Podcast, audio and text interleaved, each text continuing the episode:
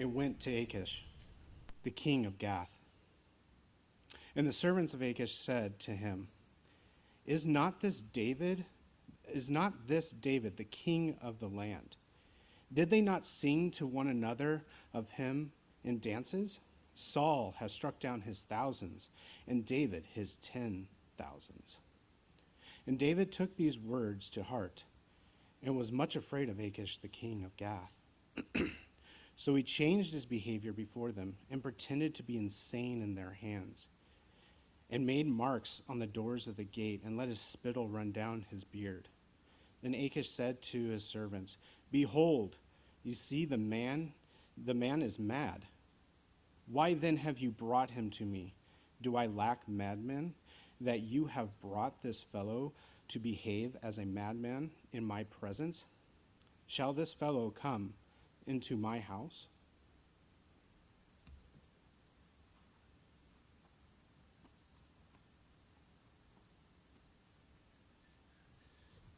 Good morning, everybody. Before we turn to the scriptures, let's open in a word of prayer. Lord, uh, what a glorious morning to sing, O death, where is your sting? O hell, where is your victory? Lord Jesus, you defeated both. And now death is not a thing to be feared or an end for us, but it's a doorway into glory, into the presence of the Lord, into the next step for us. So thank you for that, that reminder. Um, Father, I want to pray this morning, especially for our sister Joanna um, Sadler, Joanne Sadler, and uh, her stay in the hospital. Uh, Lord, she can't be with us to sing and to pray and to praise you. Um, instead, she's alone in a hospital bed. But Lord, would you send a special sense of your Holy Spirit to her? I pray that you would meet her in her bed this morning and just stir in her a heart of praise. Lord, Holy Spirit, would you bring to mind for her, our sister, this morning, some scripture that would encourage her, something that would sustain her. And Lord, I just pray that she would feel your presence especially clearly just now for no good reason other than, Lord, you have decided to give it to her. So have mercy on her. And Lord, as she's waiting in the hospital and, and um, trying to make decisions about her, her future, her knee replacement, or, or where she's going to live and how she's going to stay. Uh, Lord, I just pray that uh, we as a church body would remember that this is our sister in Christ, that according to what Paul said in, uh, in the uh, letter to Timothy, that we should take care of her because she is a widow indeed. Her husband has died, her daughter has died, she's very much alone.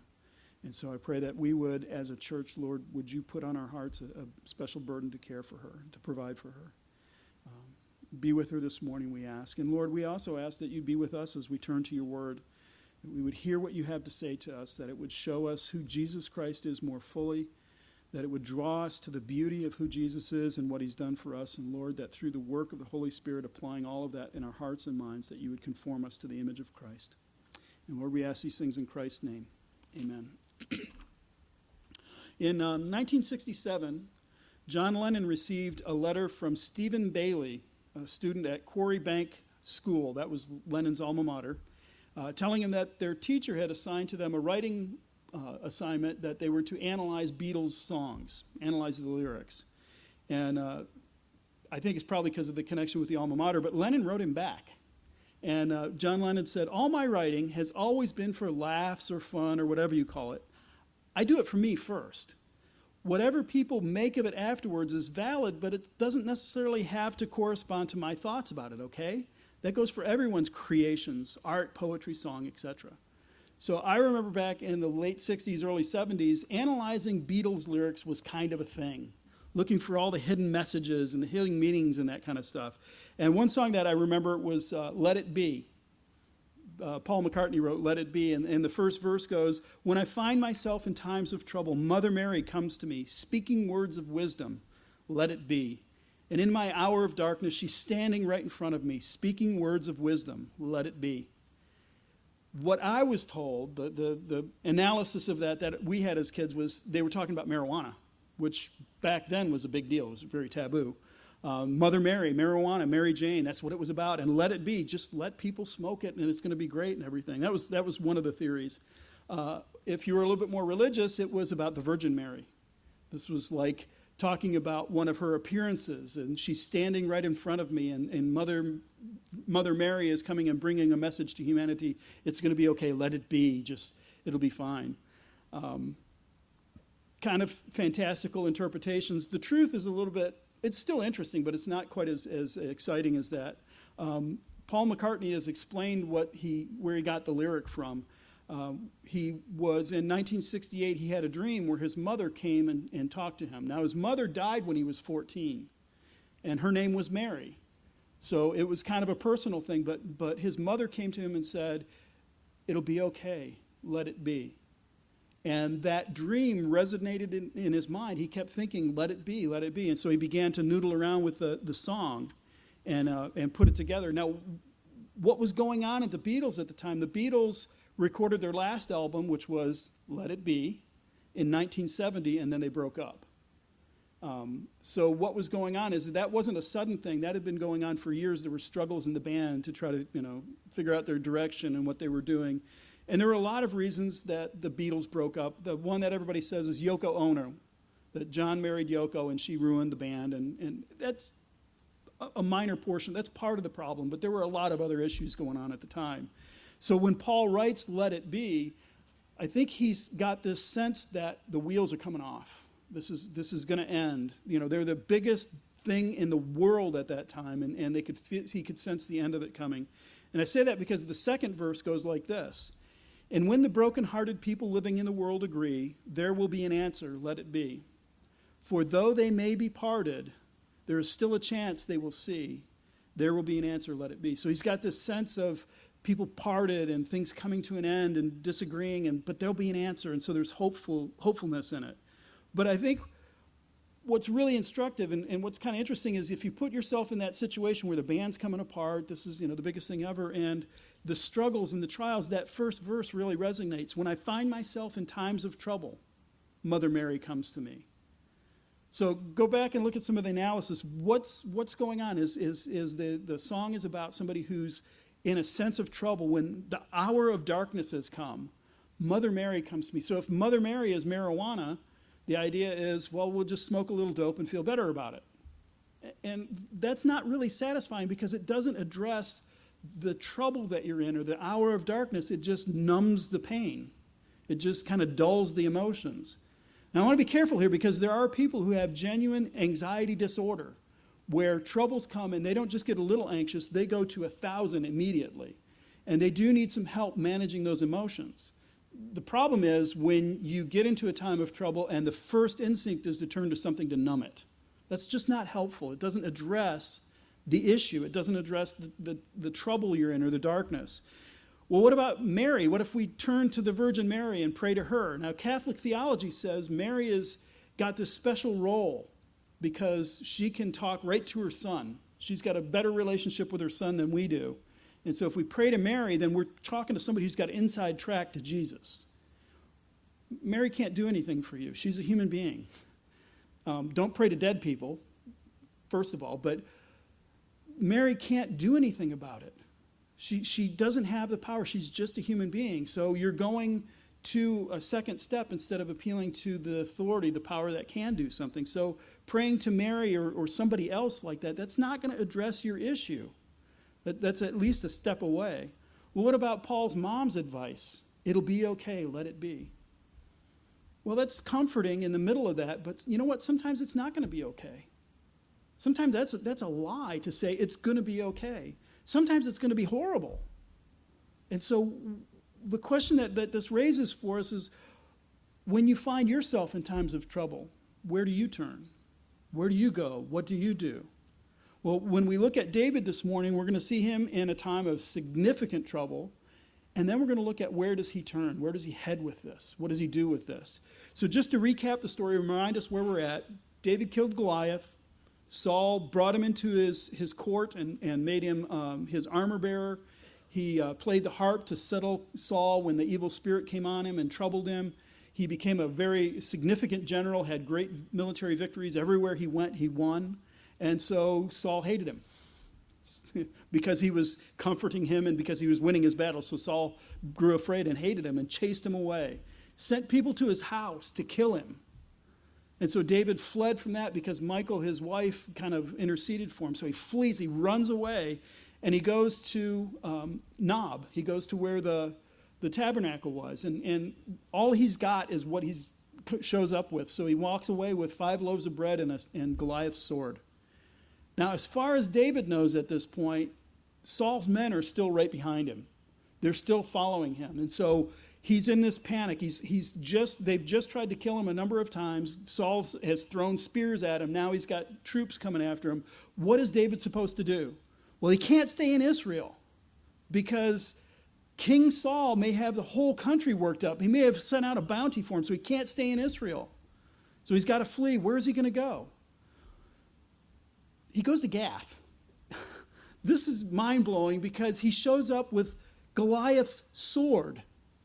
And when he got it, he said, There's none like it on the earth. Nobody's going to mistake. That's Goliath's sword you've got.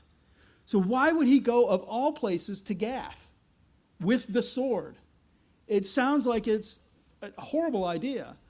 Well, I think what's going on, we don't know because it doesn't say, it just says that he went. What I'm thinking is he, he went to Gath because he thought, I've got to lose Saul's men who are following me. They dare not follow me into Philistine territory. Because if a, a, a raiding party or a group of, of troops show up heading toward Gath, that's going to start a war. Saul certainly won't go for that. So, just in a panic, he runs to Gath. And then he gets there and he's like, uh, now what? Well, what you don't see in the story here, when it tells it says that he went to Gath, it says they recognized him. As a matter of fact, I find it funny that the people say, it's, Is this not David, the king of the land? He's not the king of the land. He's, he's running from the king of the land. But is this not David, the king of the land? And don't they sing this song to him? So, what we don't see in that story is uh, we pick it up in Psalm 56, which is they arrested David, they, they captured David. And so he didn't just waltz into Achish's court and say, Hi, king, I'm here. He was arrested and brought in. So now David is gone, okay, well, I got rid of Saul and his, his men, they're gone now I have defeated the Philistines a number of times, I've killed their champion, and I'm standing before the king. I have to get out of this. Uh, if I run, they will come after me, they'll put a bounty out, somebody might capture me. I have to have a way to get out of this where they just drive me out, they just send me away. And so what he comes up with is he acts insane. He lets spit run down in his beard and he starts scribbling things on the, on the doorposts like it means something. And he figures, hopefully, if this works, they'll just look at me and go, he's nuts, get him out of here. And that's exactly what Achish does. He says, Don't I have enough crazy people in my kingdom? Why did you bring me one more? Get him out of here. Why didn't they kill him? Don't know for sure. One theory is crazy people back in those days were seen in a number of different ways. It could be that a spirit was upon him, and you don't want to anger that spirit. It could be that a God is troubling him, and you don't want to anger that God. So they tended not to kill crazy people, just kind of push them away. So he acts insane, and that's exactly what happens is they push him away, and he goes, and he flees. So that's the story. What do we do with that? Um, what's the great spiritual lesson? When you're in trouble, let spit run down your chin. That's the lesson. That's obviously not what's going on what we need to do and we, when we look in this look at this, this story is ask that question that i asked at the beginning where do you turn in times of trouble david is terrified he is on the, on the run he has nobody with him right he told, he told uh, uh, the uh, priest i'm supposed to meet my young men at a certain place at a certain time he hasn't got anybody with him yet he is completely cut off. So, where does David's heart go? What does he do about this? Well, we find out when you look at Psalm 34. Because Psalm 34, the, the title of it, and title is kind of funny in Psalms. If you look in, like the ESV, the title of Psalm 34 is Taste and See That the Lord is Good. That's not the title of the song. That is what the editors put over top of it. What's underneath that, it usually says, uh, Taste and See the Lord is Good, Psalm 34, and then there's some words in all caps. And that's the actual inspired title of the psalm. Um, there's no edition of the Psalms that don't have those titles in there. Uh, they don't get a verse number. As a matter of fact, if you looked it up in software, it's 34.0. It doesn't get a verse number, but it is, as far as I can tell, the inspired text. So Psalm 34, it says, Of David when he changed his behavior before Abimelech, so that he drove him out and he went away. That's tied to this story. Um, time out. Who's the king? The king is Achish. So why are they calling him Abimelech? Um, did they get it wrong? The, the inspired author just got it wrong. No, he's inspired. They don't get it wrong. I think the simplest answer, the be- boil it down, is take the word Abimelech apart. Ab is Hebrew for father, the I is my, and Melech is king.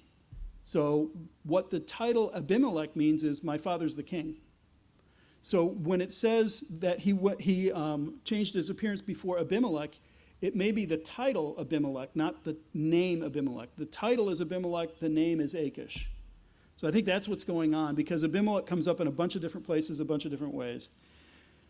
So this is what David did. Now, I don't think that David wrote this as he's in Gath, as he's, he's behaving insane and trying to just fight for his life. What happens next at the beginning of the next chapter is he runs to the cave of Adullam, and then he begins to form his group. His family joins him. I imagine the young men join him there. And this would be the time when he's secure and he's safe, and that's when I think he probably sat down and wrote this. But he's writing it about that event. So let's take a look at Psalm 34. Turn there if you can. We're going to spend most of our time in that. Um, Psalm 34 is, it breaks out into two portions. Verses 1 through 10 is a song of praise. It, it's, it's his exaltation of God. And then the way Charles Spurgeon said it is, is the next 12 verses, 10, 11 through 22, are um, a sermon because he's talking in the first person and then he's talking in the second person. So let's take a look at this real quick. Um, Psalm 34 begins I will bless the Lord at all times. His praise shall continually be in my mouth. My soul makes its boast in the Lord. Let the humble hear and be glad. O magnify the Lord with me, and let us exalt his name together. So remember, David is our uh, man after God's own heart. And so when a man after God's own heart finds himself in a time of trouble, when darkness surrounds him, where does his mind go? His mind goes to, I will praise the Lord. And, and I don't think, I, I, always feel guilty about this stuff because when I'm in trouble and, and there's, you know, things, that's not necessarily the first thing I'm thinking of. Uh, the first thing I tend to think of is how do I survive this? It's just kind of a normal, natural reaction is how do I survive this? I don't think David was necessarily in that moment thinking those things. I think once he's delivered, he's on the other side of his deliverance, then he can look back and go, oh my gosh, look at what God did. And that stirs praise in his heart. So he's worshiping God. I will bless the Lord at all times, including when I'm running from Saul, including when I'm trying to get away from Achish, when I'm facing my enemies. I will praise the Lord at all times. And that's, that's exactly what he does. He is, he is the God who's going to deliver. And so this is the response to that. This is the response to God's deliverance of, of David. But it's instructive to us to remember this, to remember that when, when things happen and you don't necessarily think of it in the moment, but when you reflect back on it, reflect back and think about God's role in this. Now, David could have said, Aren't I clever? Look at what I did. I ran from Saul to a place he couldn't get to me, and then I escaped from that by being, be, behaving insane. I am so smart. I, I praise my name at all times because I deliver myself in, in all turns. It's not where his mind goes. He's, he did those things. He planned those things. He thought through those things. And he goes, the only reason it worked is because God. Because they could have arrested him. If somebody recognized him, if they saw Goliath's sword, if somebody saw him when he came across, they could have killed him on the spot. But he recognizes whatever happened, it only worked because God was with me. So that, that battles the two poles is we want to say we are totally in control and totally in charge and everything happens because we make it happen and, and we're large and, and we're going to do it. Or Christian quietism where you just go, I'm not going to do anything. I'll just let it be. Well, if he let it be, he'd probably be dead. So that you have to fight through those two poles. And so the, the lesson we get in this opening phrase is you got to do something, but don't forget the only reason it works is because God's with you. So that, that's our first lesson. So David is, is beginning to live that out. Um, and, and this is not the first time we've heard this lesson. We've heard this before. I don't know if you remember when Jonathan went out to face the Philistines he brought his armor bearer and he said to him, and this is in chapter 14 Nothing can hinder the Lord from saving by few or by many or by one. And that's exactly what the Lord did. He saved David by himself, he, he delivered him. So the next phrase, uh, beginning of verse 8 Oh, taste and see that the Lord is good. Blessed is the man who takes refuge in him. Oh, fear the Lord, you his saints, for those who fear him have no lack. The young lions suffer want and hunger, but the, those who seek the Lord lack no good thing. Taste and see that the Lord is good. It's providential that we're having communion today. But I don't think this is talking about communion, though communion is not a bad picture of it. David says, Taste and see that the Lord is good. He doesn't say, Look from afar and see that the Lord is good. You should do that. When you see other saints going through trials and see them delivered, you can say, Look, and I can see the Lord is good. He doesn't say, Listen and hear that the Lord is good. I, I can hear that from the other side of the room. He doesn't even say, Touch and see that the Lord is good, because I can do that at arm's length. He says, Taste and see. Bring the Lord that close. Bring him in so near to you that he's not just before you, he's literally in your face. You, you have not just experienced his goodness from a distance, you've brought it into your very person. And this is David who had to flee from Saul, who had to flee from Achish, and he he's, gets out of all of that horrible situation, and he says, Taste and see that the Lord is. Look at what experience I had. And in all of that, the Lord is good. Taste and see that. Young lions suffer want and hunger, but young lions are the power. This is a symbol of power. Those who have authority and power and, and strength, they suffer want.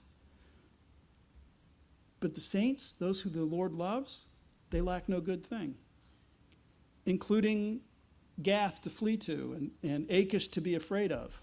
That, that's a good thing because the Lord has ordained it that way. He's put all of those things together.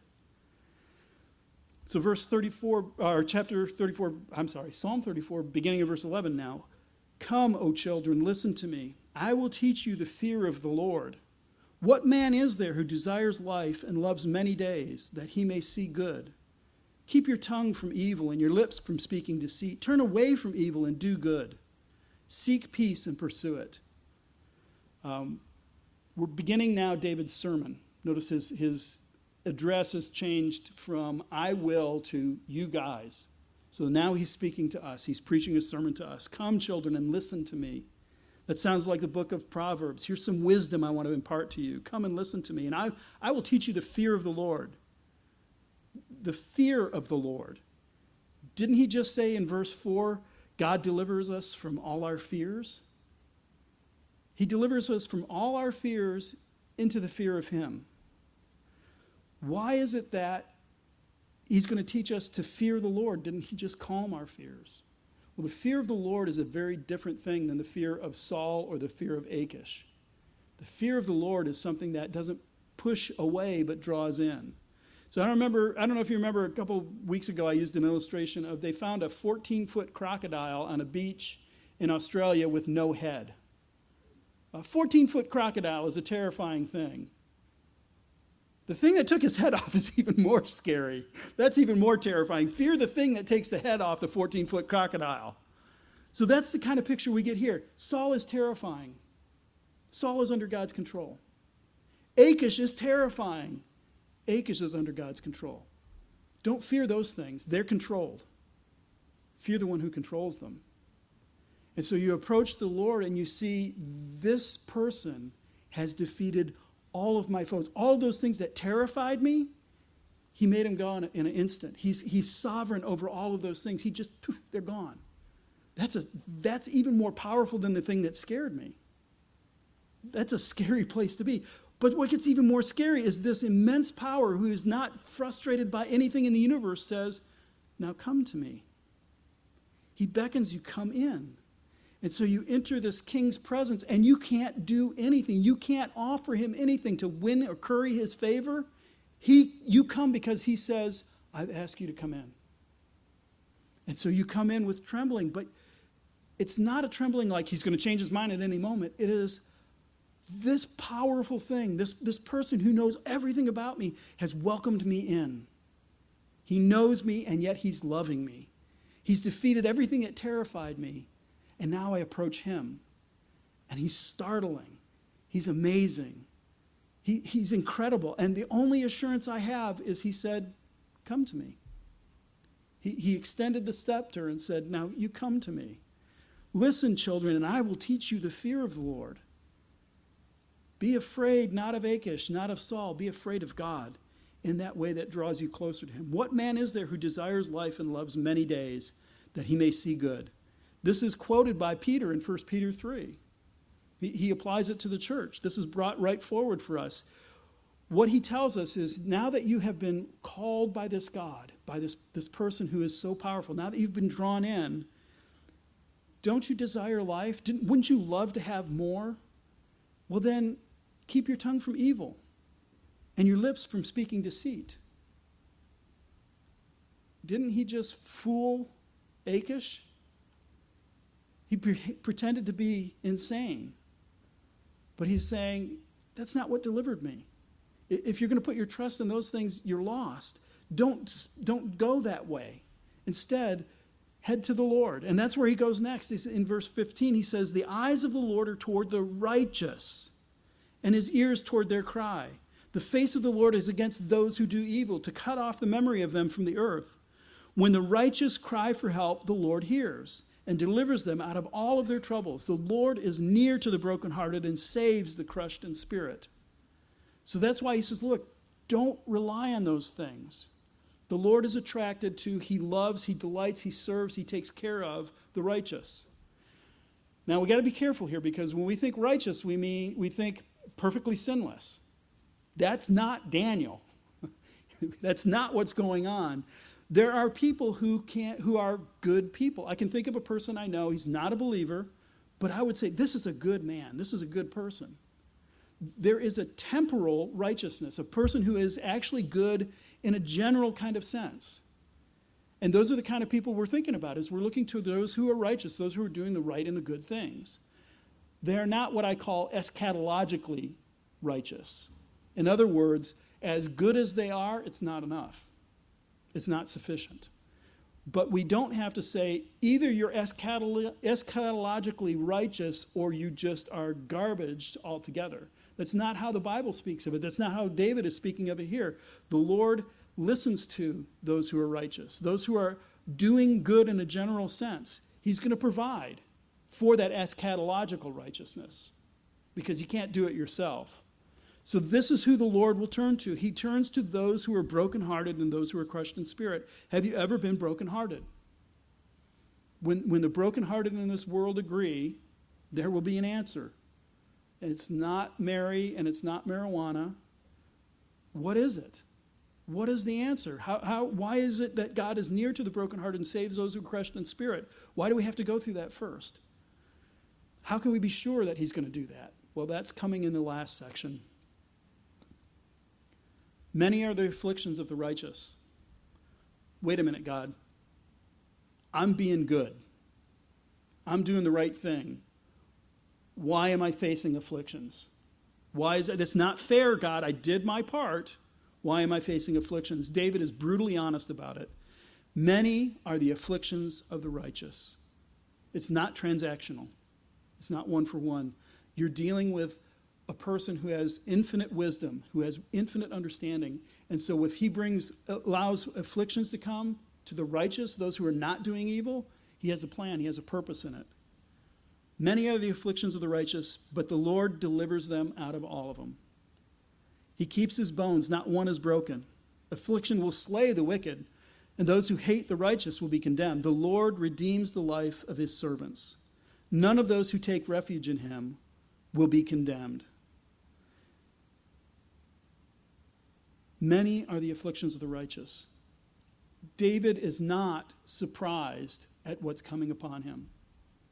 He, he is righteous. He is a good man. He is doing the right things. The Lord is with him. The Spirit departed from Saul and came to David. He's doing the right things, and on his lips are many are the afflictions of the righteous. So, how on earth can we face these struggles, these trials, these difficulties, these afflictions that come to us? How can we stand up to that? How can we be as terrified as David was and yet not abandon the Lord and say, Well, it didn't work. I've done all of this and he abandoned me. The assurance comes in the next verse. He keeps all his bones, not one of them is broken. Harm will come to you, but it won't overwhelm you, it won't destroy you.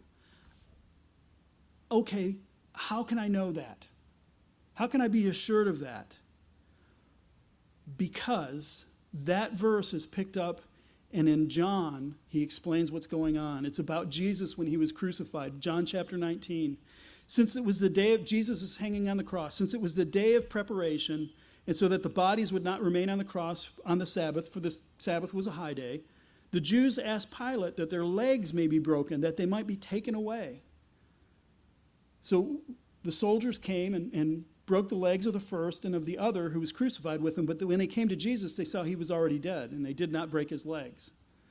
So as you're hanging on the cross, the, the battle is to inhale. And so you would push yourself up on your feet with searing pain because of a, a nail shoved through them and get the weight off your esophagus so you could take a breath and then you'd relax. And now the searing pain is in your hands, pulling you apart and stretching the muscles. So to kill somebody fast on a, a crucifixion would take days and days to kill someone. To kill them quicker, you break their legs and then they can't stand up, they can't push themselves up, and they'll suffocate and die quicker. So that was what they asked. Please break their legs so we can get these bodies off the cross and in the ground because we can't have dead bodies hanging up on the Sabbath. But when they get to Jesus, he's already dead. And then, then John goes on and he says, For these things took place that the scripture might be fulfilled. Not one of his bones will be broken. And again, another scripture says, They will look on him who they have pierced. So, why is it that Jesus' bones not being broken is a comfort for me? Why is that something that would help me through these times of trouble, through this darkness that surrounds me? Well, one answer that's often given is it's a fulfillment of prophecy. This was written about Jesus, and David lived a thousand years before Jesus. So you can trust the scriptures, and that's not bad. That's a good answer.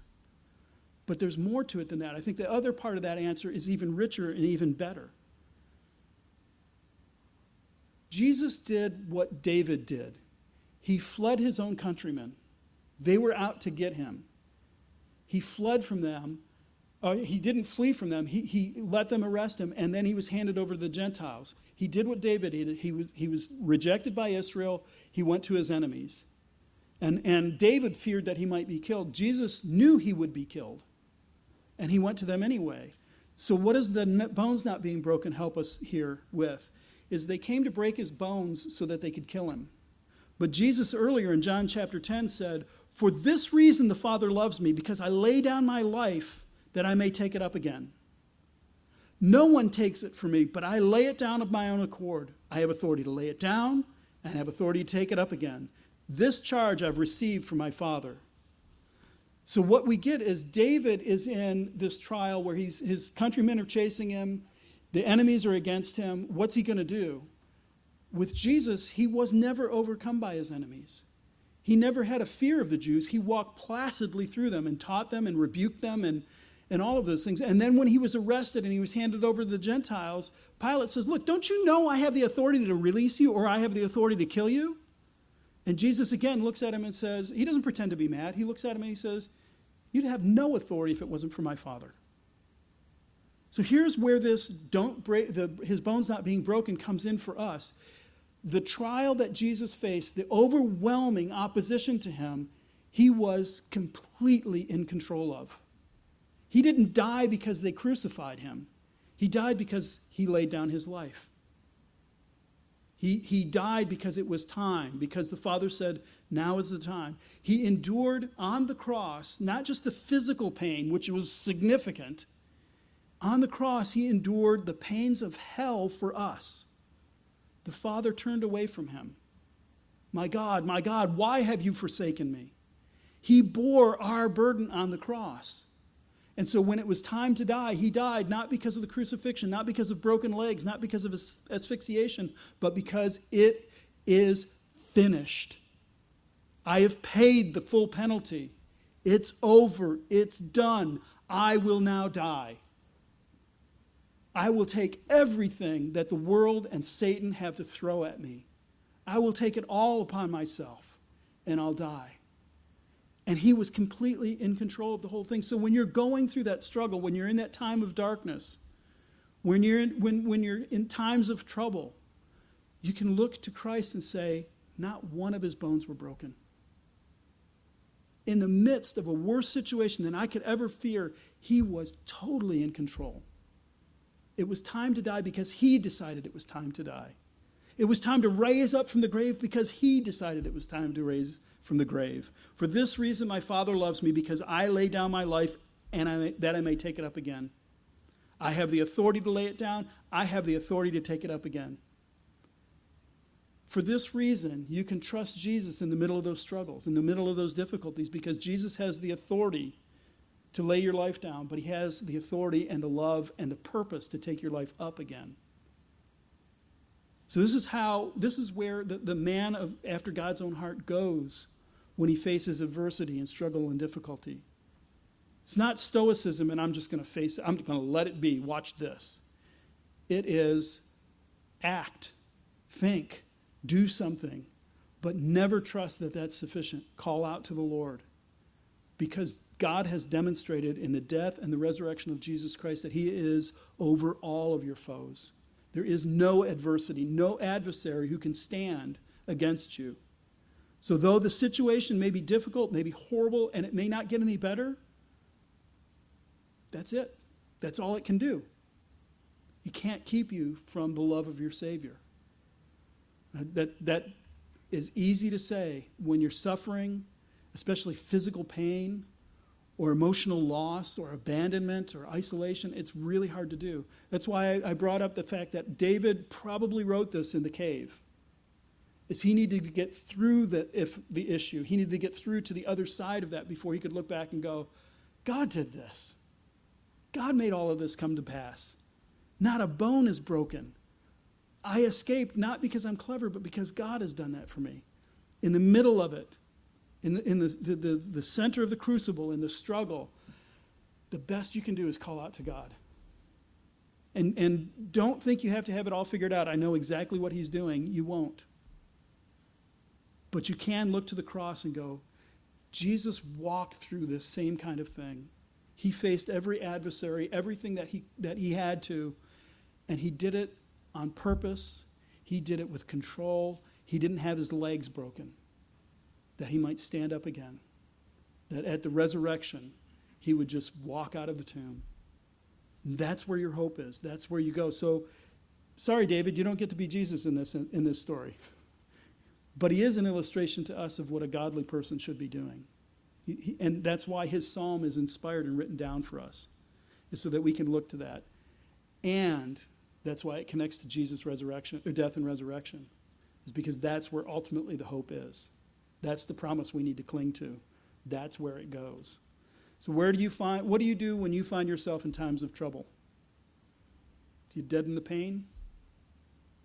Take a pill, doom scroll on, on Twitter? Do you smoke some marijuana? Whatever it is. What do you do with the pain? Well, the pain came because God allowed it to come. And so we're going to have to deal with it somehow. We've got to find some way to wrestle through it. It's not a good spot to be in, but what God's given us is He said, Look to my son. I love him because I've given him authority. He can lay his life down and he can take your life back up as well. Let's pray. Lord, we uh, are grateful that David left us this psalm, that you inspired him, Holy Spirit, that you caused these words to be written from David's perspective and David's place and time in a way that would speak through the ages. That it wasn't just about um, how to get in and out of Gath, which wouldn't apply to any of us, but Lord, it is how to deal with adversity. So we're grateful that these words come to us that David has left them for us, that he's issued them to, or spoken them to us. And, and Lord, I pray that Holy Spirit, you would sink them into our hearts and minds.